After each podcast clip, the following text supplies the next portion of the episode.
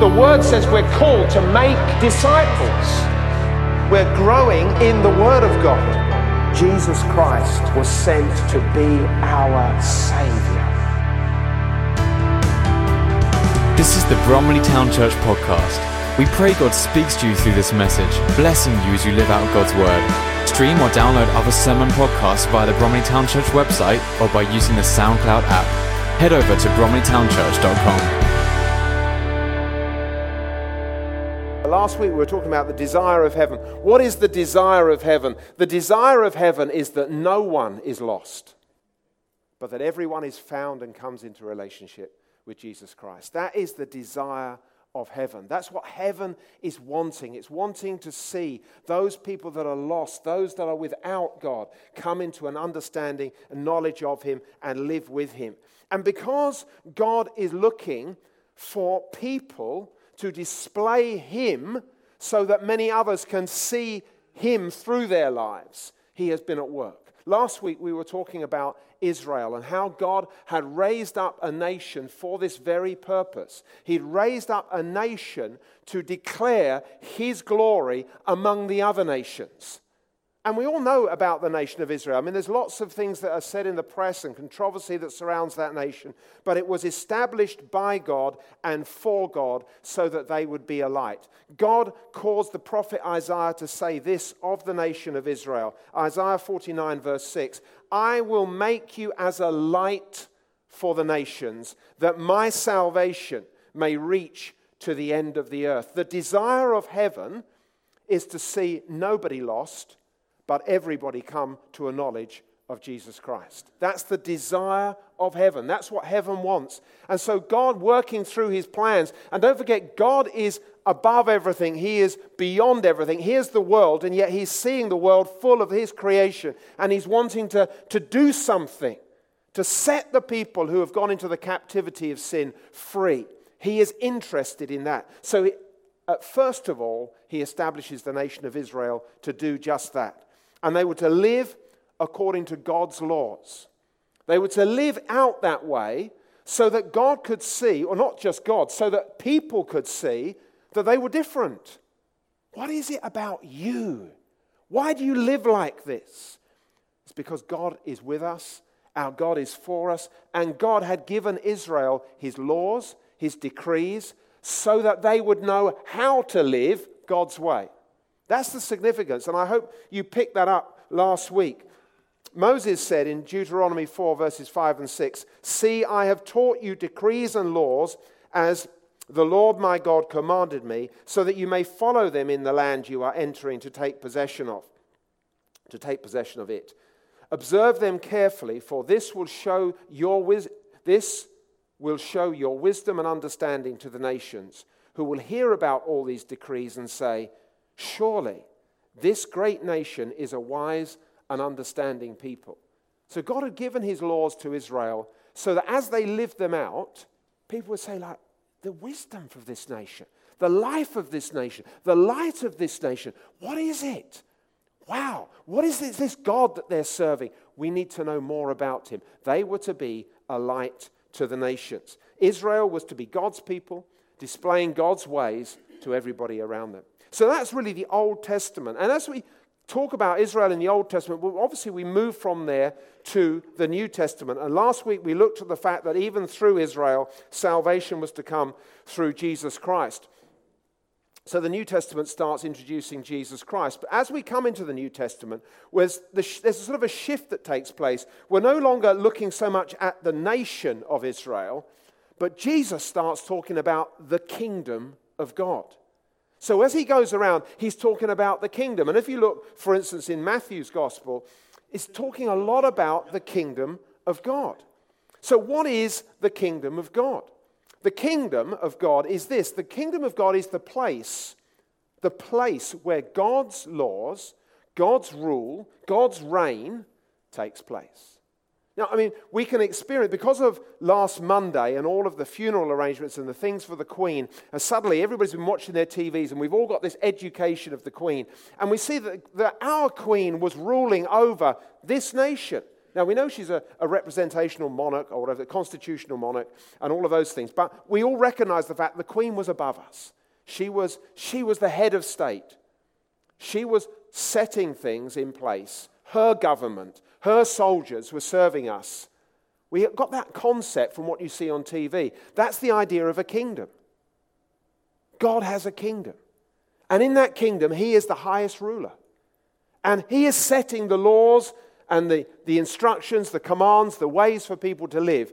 And so what is the kingdom? The kingdom is the place where God's rule is actually being lived out, is taking place. And of course, Jesus is talking about this kingdom, but how do we get entry to this kingdom?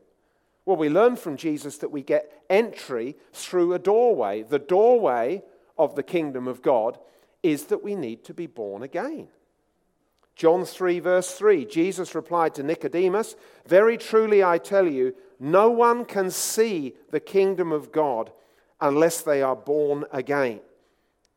And that sense of seeing, it really means like, no, nobody can get into this kingdom. Nobody can be part of this kingdom unless they are born again. There needs to be a change that takes place. Now, of course, if we were to stay in John's gospel with that conversation with Nicodemus, he was saying, born again, what have I got to enter back into my mother to be physically born? And of course, Jesus wasn't talking about that. He's talking about the fact that really you've got to start living differently. Now, if you're going to be part of the kingdom of God, you need to be born again. You need to have your mindset set towards obeying the things of the kingdom that you're in. So there's a doorway to this kingdom. It is that we might be born again. And as Jesus started his message, when he started his mission on earth and he started to preach, his message was a message of the kingdom. And his message was this, Matthew 4, verse 17, repent. Repent, for the kingdom of heaven has come near. So his first message, here he is on earth, and he's preaching about the kingdom, and he's telling people, like, okay, the first thing is you need to stop thinking the way you are. You're thinking according to the ways of this world. You're all caught up in the system of this world. But I'm going to tell you about a kingdom, my kingdom, the kingdom of God. And if you're going to get into the kingdom of God, you've got to be born again. But how do we get born again? We need to start, first of all, by understanding we need to repent of the things that we have done wrong. We've lived in the wrong way. We've not followed the way that God wanted us to follow. We have done other things. And so we need to repent of that. And the word repent is a Greek word which means literally to change one's way of thinking. So we've been thinking like this. This is the way that we've been going about our lives. But we need to change that, repent, turn around, start going God's way. That's what Jesus was preaching. And Jesus displayed the kingdom in some of the works that he did. For instance, Luke 11, verse 20, it says, "If I drive out demons by the finger of God, then the kingdom of God has come upon you." And what Jesus was saying or declaring at these times, as he's healing people, as he's delivering them, he's saying, listen, these things are happening because the kingdom, the place of God's rule is coming here among you, and it's affecting you, and you've seen it. Now, there was all sorts of arguments and things when he was delivering people because people were saying, oh, he's doing it by the power of Satan. And again, we won't go into it, but Jesus was saying, no, I'm doing it because the kingdom of God is coming. But here's the thing about this kingdom. Jesus, when he actually was talking with Pilate, he said this. He said, my kingdom is not of this world. John 18, verses 36. Jesus said, and as I say, he's talking to Pilate. He says, my kingdom is not of this world. If it were, my servants would fight to prevent my arrest by the Jewish leaders. But no, now my kingdom is from another place. So here we are. We're here on earth. Jesus is here on earth. And in this case, he was being asked by Pilate, are you a king?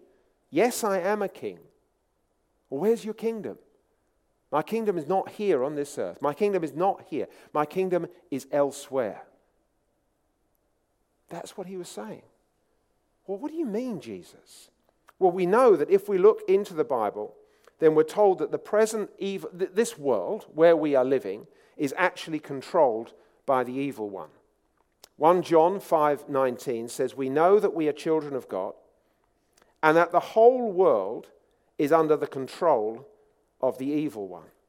So this world where we're living, because sin has entered into this world, the world where we're living is controlled by Satan.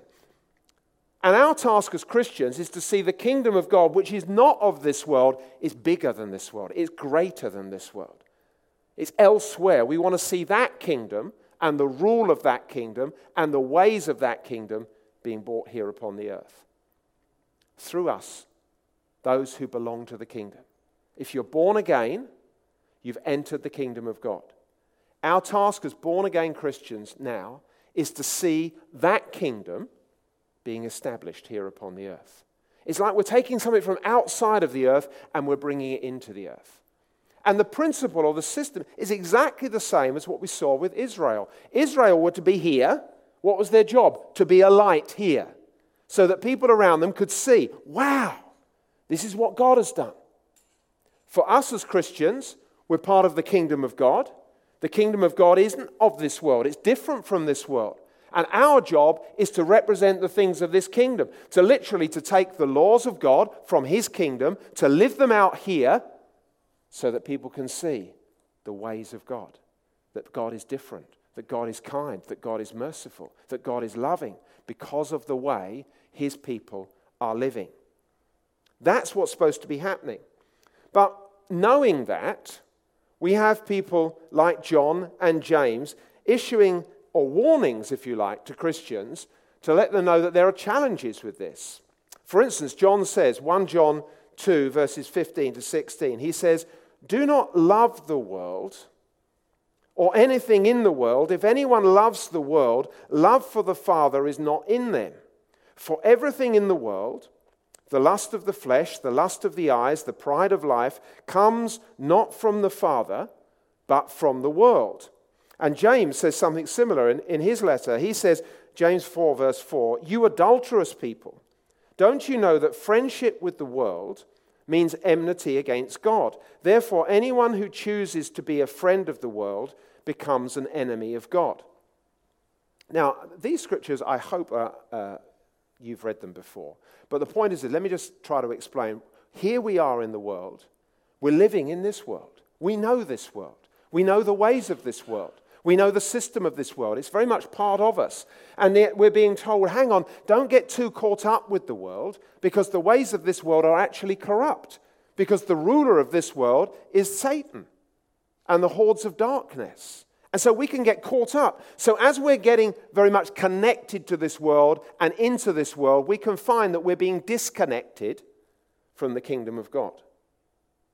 But as Christians, we're part of the kingdom of God, and our way is to bring that kingdom in, is to bring the laws, the rules, the understanding, the ways of that kingdom into our lives here so that we can live them out, so that here in this dark world, we can shine as lights. Is this clear to people? Am I making myself clear? Have we got this understood? Because I want to say, well, why on earth am I going through all of this? Why am I talking to you about this? I'm talking to you about this because I'm talking about why should we read the Bible? Why should we read the Bible? The very reason we need to read the Bible is so that we're understanding the things of this kingdom of God, so that we're understanding his ways. Because where we are, we can get so caught up with the world. We can get caught up with the systems of the world. That actually, if we're not listening to his instructions, understanding his ways, knowing how God wants us to live, then it's going to be very difficult for us to be the light that he has called us to be. And actually, if in this world we're getting caught up with the things of this world and we're not understanding the ways of God, then actually we can find ourselves drifting away. As James says, there is a sense in which we can become an adulterous people. We're no longer connected to our love in heaven. We're getting caught up with other lovers here upon the earth. That's that sense of adultery that he's talking about. Don't you know that friendship with the world, who is ruled by Satan, means enmity towards God? My kingdom, Jesus says, is not of this world.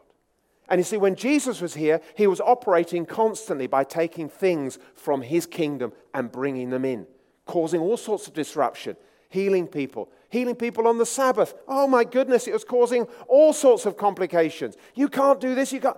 But Jesus did it, and he showed the power of his kingdom, and he lived according to the ways of his kingdom, being a light. And he was hated for it by many people, but also loved by others, was they saw the light that he was bringing in. That's what was happening here. But I'm saying to you that we need to be living and reading the Bible, living in the Bible and reading the Bible, because what we want to do is to take all of the things of that kingdom and bring them into our lives. Now, I know I've said it many times, and in a minute or two, I'm going to share with you some of the results that we got from our questionnaire. But I want to show us, I'm trying to show you why. It's not just like, oh, look, this is a religious book for Christians, and it's a good thing to dust it down. That's not what I'm talking about. I'm talking about the fact of this is a living book that is telling us the ways of the kingdom of God, that actually isn't nice, it's essential. It's essential for us. It's utterly essential. If we want to live according to the ways of the kingdom of God, we need to know what those ways are.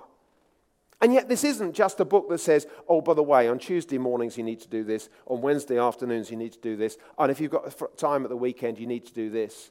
It doesn't read like that. It's stories and it's poetry and it's all sorts of different types of literature. But as we read it, we get an understanding of the person who is behind writing it, which is God himself. Because this is his written instruction to his people that they may understand him. We read it and we need it, not because we understand every word that's in it. Because sometimes I'm reading it, I'm still thinking, like, I'm not sure what that's about. I can still find that when I'm reading it. And I'm not reading it just because it's the right thing to do. I know I've been told it's the right thing to do, and I know it is the right thing to do, and I know in one sense I'm even saying to you it's the right thing to do. But it's not about the right thing to do, it's understanding why we need it. We're understanding what its purpose is. We need to understand what it does. It breaks the stranglehold that this world system can have over us, and it gives us the ability to walk according to the ways of the kingdom of God so that his light can shine in us, and that light can shine out from us that others may see. What is the desire of heaven? No one should be lost, but that everyone would come to know him. It's the desire of heaven. And here we are finding ourselves, I want to get caught up in that desire of heaven. I want to live according to the ways of heaven. Okay, then I need to read this book.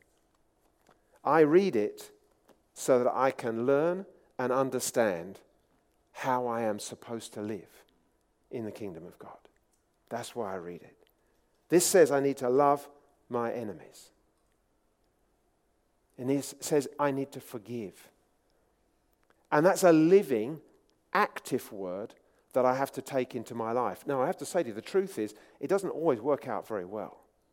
But every time it doesn't work out well, so like at work with the boss of all horrors that you have to work for, the one who's never kind, the one who never notices the good work you do, you know, that person who you're now really frustrated and annoyed with, this word says to you, you need to keep loving him or her.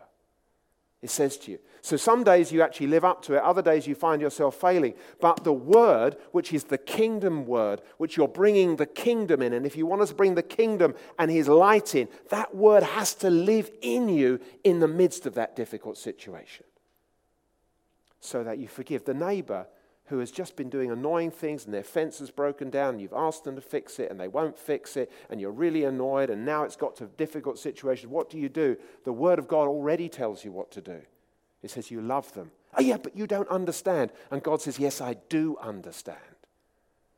I've given you my instruction and you need now to live by it. Or do you want to fall into what James and my servant John are saying, where there's a sense of adultery, where you're just getting caught up in the system of the world?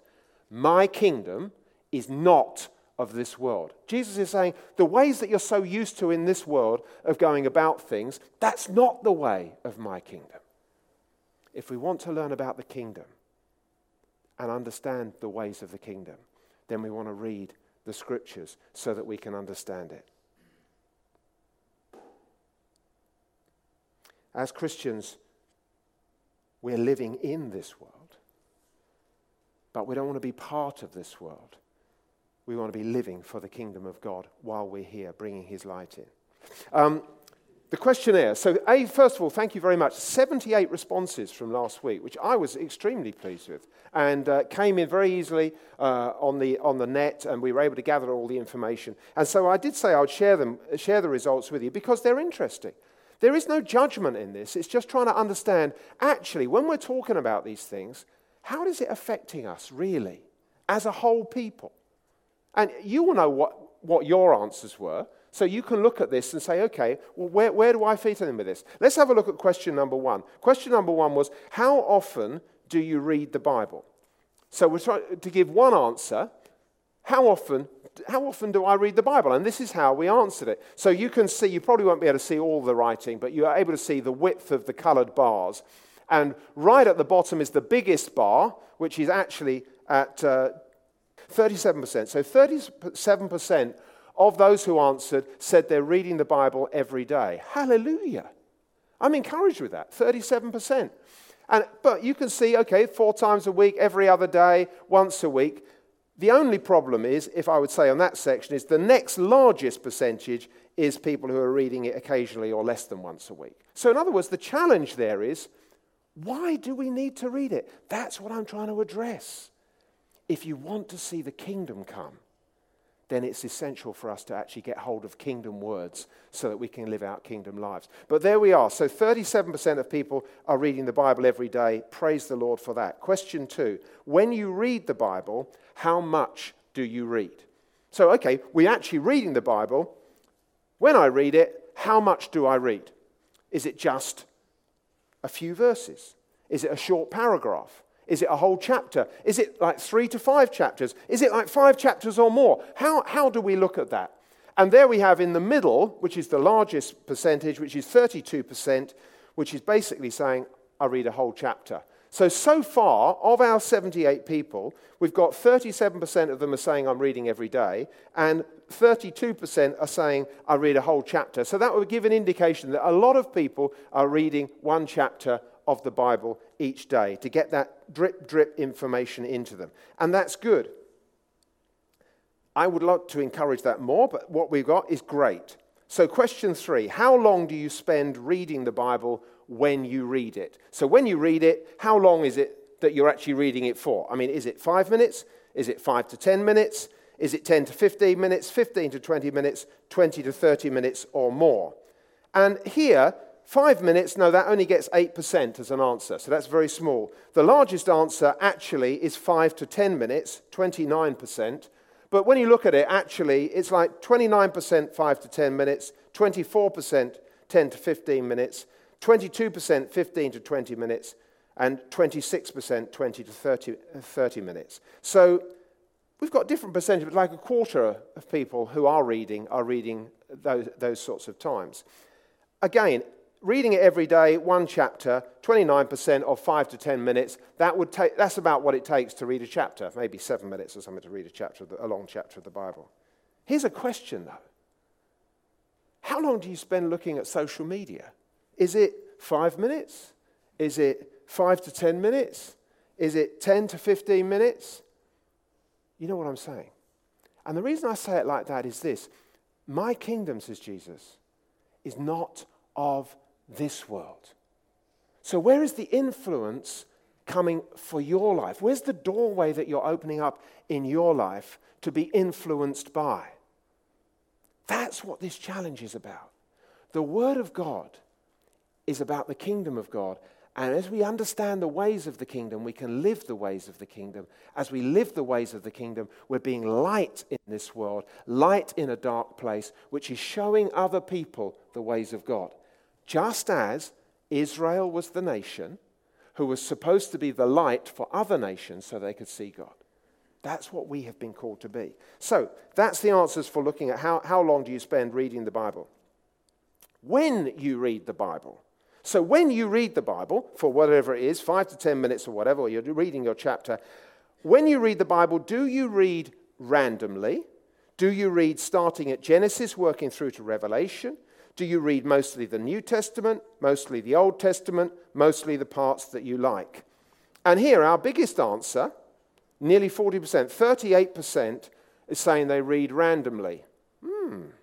34% are starting at Genesis, working through to Revelation. 21% mostly the New Testament.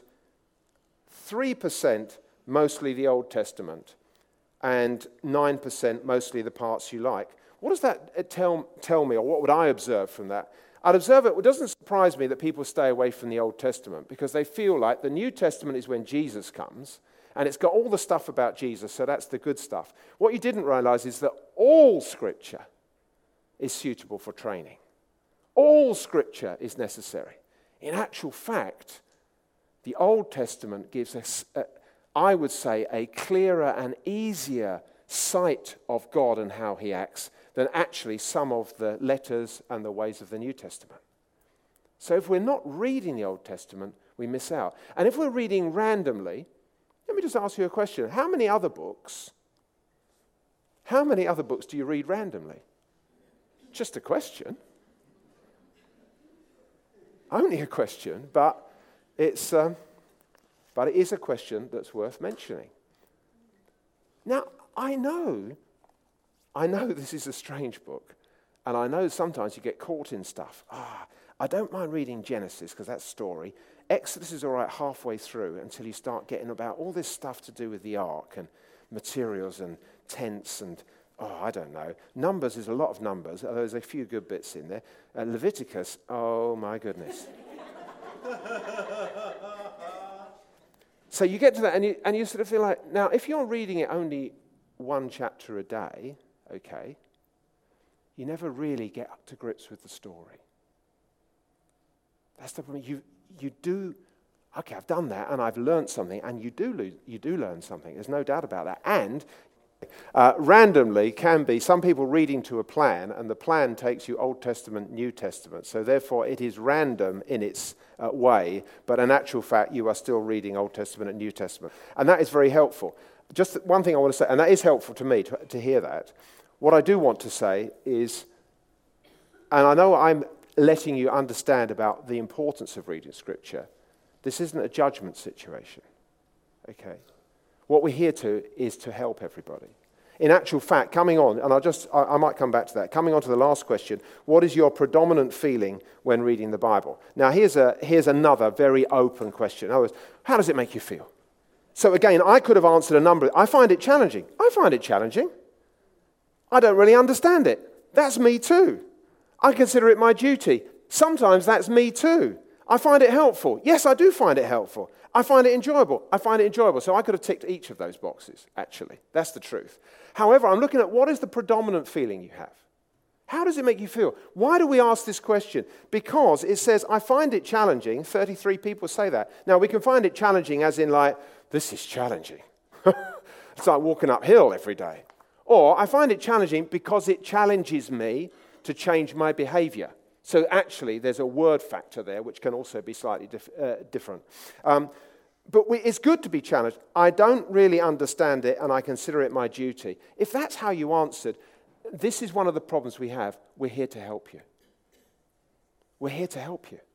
The whole object of all I want to communicate is this. The kingdom of heaven is not of this world, but we're seeking to bring the kingdom and the ways of God into this world. That's what God is wanting for us. Because the desire of heaven is that the two types of people that there are on earth, those that know Jesus and those who don't know Jesus, that they may be able to connect with him. That's what it's about. So if we want that to happen and we want to see the kingdom come, because we do pray, let your kingdom come, let your will be done, then if we don't know what his will and his ways are, how can we do that? Sure, we can hear teaching from the church. We can pick up some things. But you know what? It's not about me. The guys who are going to university, what do we want for them? They can go and stand on their own 2 feet. It's not that we're going to be mollycoddled all the time. Oh, gosh, we need to help you cook and boil an egg today. And so, we need to look after you. Don't you cook anything. I'll make sure. No, you going to university, look after yourselves. Stand on your own 2 feet. Learn what it means to take responsibility. And coming to church, we can hear things from the front and gain information. But what we're really wanting is for people to be able to stand on their own 2 feet, because you've got to go and live your life. And where you're living your life is so important, because God has chosen you. and called you and appointed you to all the relationships and people you're going to, so that you can bring his light to those people. That's what we're here for. We're here to be light in a dark world so that we can actually connect with people. That's what we're here for. And so when it comes to reading Scripture, I want to encourage you. Those of you who are doing one chapter, and if you, or let's just go back to this question that was point, the random situation. I'm following a plan. Great. Make it a plan that takes you through every single book. Why? Just so you can say, I've read it. Just so you can say, I've read it all. Some of this is hard to understand, but all of it's been inspired. All of it's been inspired. So if he's inspired it for us, why can't we just take hold of it? And the reason that I read systematically, i.e. from Genesis to Exodus back again, is just so that I've made sure I've read them all, cover them all. And you, after you've done it a few times, the story, because there is a story in here, and it is a story that goes from beginning to end. There is a story that goes from the front to the back. There's a story of how God works through his people. And as you read it consecutively, that story starts to get unfolded to you. But sometimes it takes a little bit more than just one chapter. I'm not knocking people reading one chapter. I say, praise God, I thought it's just going to be 3 verses or something. So people are reading, great. But allow God to do so much more. He has called you for purpose, for his purpose. And every one of us is knocking up against the ceiling of how far can we go? What can we do? I feel as though I'm limited or I'm doing my best here. He has plans for you that are far beyond the plans that you have for yourself. And his plans are to prosper you, not to harm you, but to give you hope and a future. But his plans also are to put you alongside people so that you can speak of the things of the kingdom. And it's not just that you think like, I've got to go to work tomorrow, or wherever you might be, I've got to go to work and I've got to say to everybody, this is the way of salvation. I need to tell you about Jesus and his blood and the cross. And no, all you need to do is to say, you know why? I was at church yesterday and I was just feeling refreshed because I know that God has changed me from being somebody who used to be continually angry to somebody now who can control their anger and who knows so much more peace.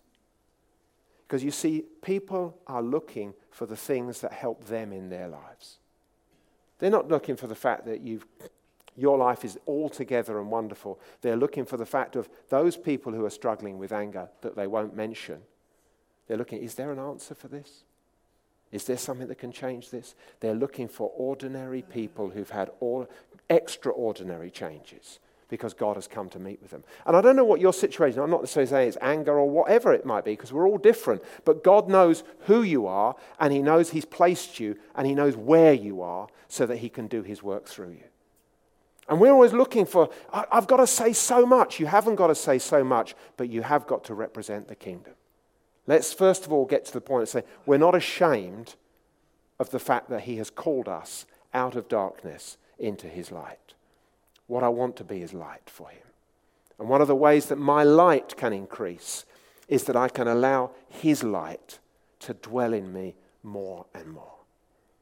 And if there's a sense in which you're struggling with this, or it's difficult for you, or, you know, give me a better version, or if you are like me, I was never a reader at school. I was never a reader. Some people are massive readers. I was never particularly a reader. But having read this and got to grips with it, I find I'm now becoming more of a reader because it's helped me in that. So I understand it's difficult sometimes to get hold of it. Start where you can and keep going from where you are to deeper and deeper things. So get ready to share. All of us are in a framework of people. You know what it would be a good thing to do? To give yourself 15 minutes, go home, and just sit down with a piece of paper and write down the people who are in your world.